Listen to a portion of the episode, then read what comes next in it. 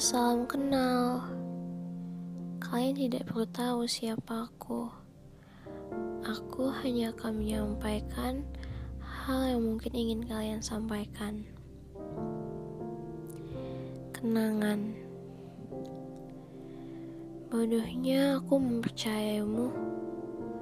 Sejak dulu pun aku tahu hatimu bukan untukku. Tapi aku selalu saja mempercayaimu. Sudahlah, tak pantas aku menyesali sesuatu yang sudah terjadi. Aku hanya kecewa. Rasa yang terus aku berikan ternyata kamu balas dengan ketidakjujuranmu. Tidak pernah ada rasa darimu untukku. Tapi aku selalu saja menyangkal itu. Ah, tidak mungkin. Itu kataku. Tapi tak apa. Aku tahu Tuhan akan membalas. Bukan.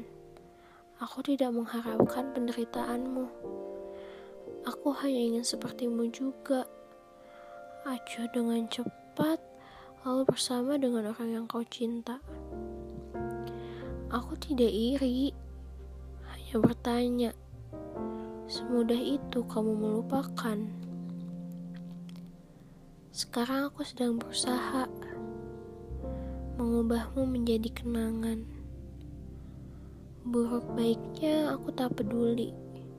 Yang pasti, kenangan yang akan terkubur.